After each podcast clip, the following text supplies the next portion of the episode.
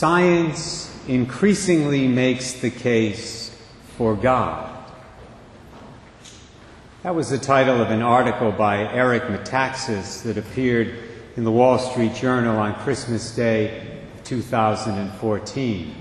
The title was intriguing, so I decided to read the article, and it was very well written, uh, very informative. He begins it by saying this In 1966, Time magazine ran a cover story asking, Is God dead? Many have accepted the cultural narrative that he's obsolete, that as science progresses, there is less need for a God to explain the universe. Yet it turns out that the rumors of God's death were premature. More amazing is that the relatively recent case for his existence comes from a surprising place science itself.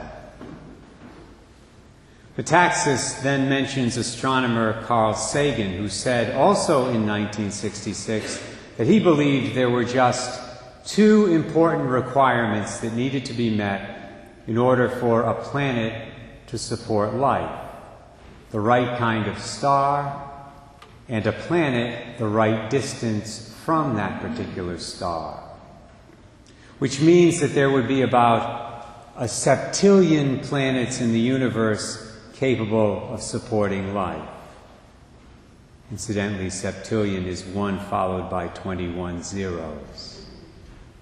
I didn't know that before I read the article. The only problem is, my brothers and sisters, Dr. Sagan was wrong.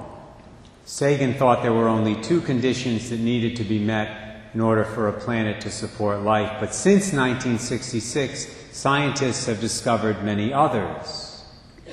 As Metaxas said in his article, today there are more than 200 known parameters necessary for a planet to support life, every single one of which must be perfectly met, or the whole thing falls apart. Without a massive planet like Jupiter nearby, for example, whose gravity will draw away asteroids, a thousand times as many would hit the Earth's surface. The odds against life in the universe are simply astounding. In fact, according to the laws of probability, even we shouldn't be here. Nor should the universe itself. As Metaxas wrote, astrophysicists now know that the values of the four fundamental forces gravity, the electromagnetic force, and the strong and weak nuclear forces were determined less than one millionth of a second after the Big Bang. Alter any one value, and the universe could not exist. He later continued The odds against the universe existing are so heart stoppingly astronomical that the notion that it all, quote unquote, just happened defies common sense. It would be like tossing a coin and having it come up heads 10 quintillion times in a row. He concludes by quoting some contemporary scholars like Dr. John Lennox of Oxford, who has said, The more we get to know about our universe, the more the hypothesis that there is a creator gains in credibility as the best explanation of why we are here. Now, I'm sure that all of this does not come as a surprise. To many of you, it's exactly what you, as believers, would expect. Well, it wouldn't have been surprising to the Magi either, these mysterious men who paid a visit to the baby Jesus in Bethlehem 2,000 years ago and who brought him very special gifts. It would not have surprised them because these men were men of faith and at the same time men of science. They were also the very first non Jews to adore Jesus Christ. In that, they prefigured all those Gentiles, all those non Jews like us, who would worship Jesus in future generations.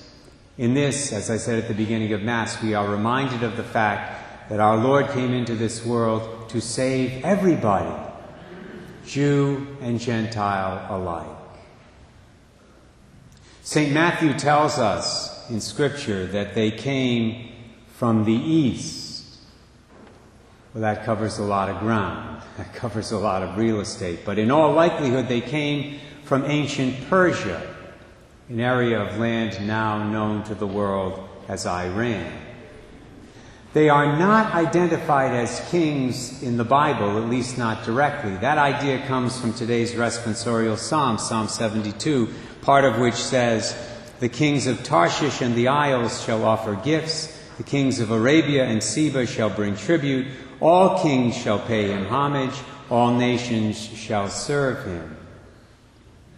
This prophecy in that psalm predicts that even non Jews and non Jewish leaders will pay homage to the Messiah when he comes.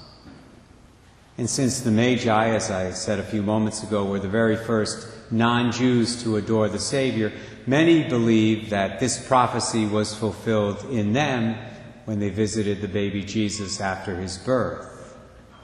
But that does not mean they were kings themselves. And they probably were not. However, in all likelihood, they were the teachers of kings, the teachers of the kings of the nation of Persia. And they took on that role in their country because they were so highly educated. They were skilled in philosophy, they were skilled in medicine, they were skilled in the natural sciences. They were also stargazers who mixed a little science with a little astrological superstition. That's understandable. They lived in a period of history when most people believed in astrology. Obviously, their scientific knowledge was primitive by the standards we have here in the 21st century.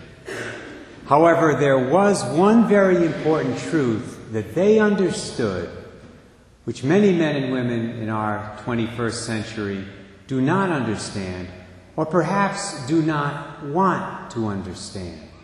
The Magi understood quite well that science and religion are not natural enemies.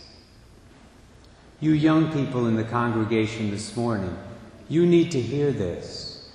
Because at some point in the future, you will probably be taught in school that religion and science are enemies, irreconcilable enemies. And that's a lie. The Magi were learned men who saw no contradiction whatsoever between their scientific study of the universe and the truths of Jewish biblical prophecy. In that sense, they were men of science and men of religion. Today, the implication is you've got to be either in one camp or the other, right? Either you have to say, I'm a religious person, so I don't accept the findings of modern science, or you have to say, I'm a rational scientific person, so I reject anything rooted in religion, especially morality that's rooted in religion. To this, the Catholic Church says no. The Catholic Church says that's a false dichotomy. The Church says when it comes to religion and science, it's not either or, it's both and.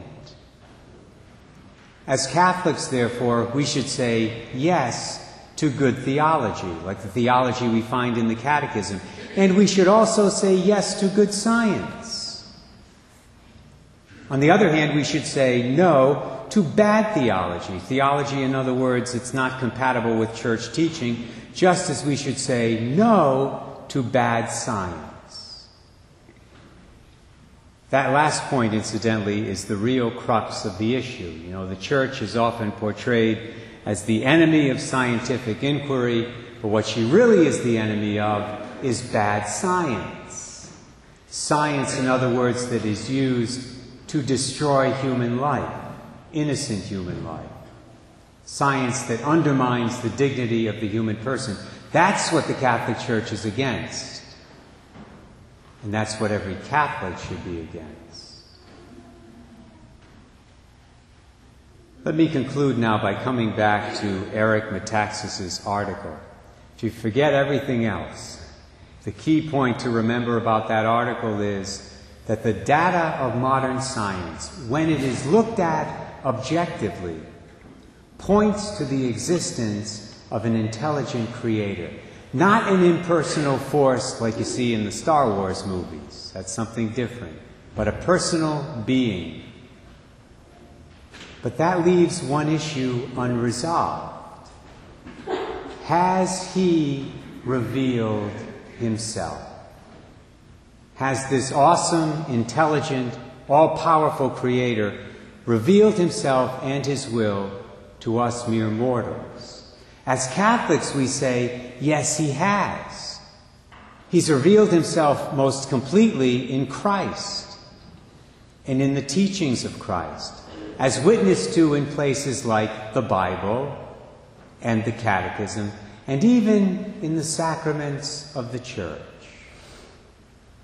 And the good news is, if we follow the message given to us in places like the Bible and the Catechism, that message will do for us what the star did for the Magi 2,000 years ago. It will guide us. It will guide us to the Creator, our Lord and Savior Jesus Christ. Only this time, not in a manger in Bethlehem, but rather in a kingdom, in a kingdom that will last forever.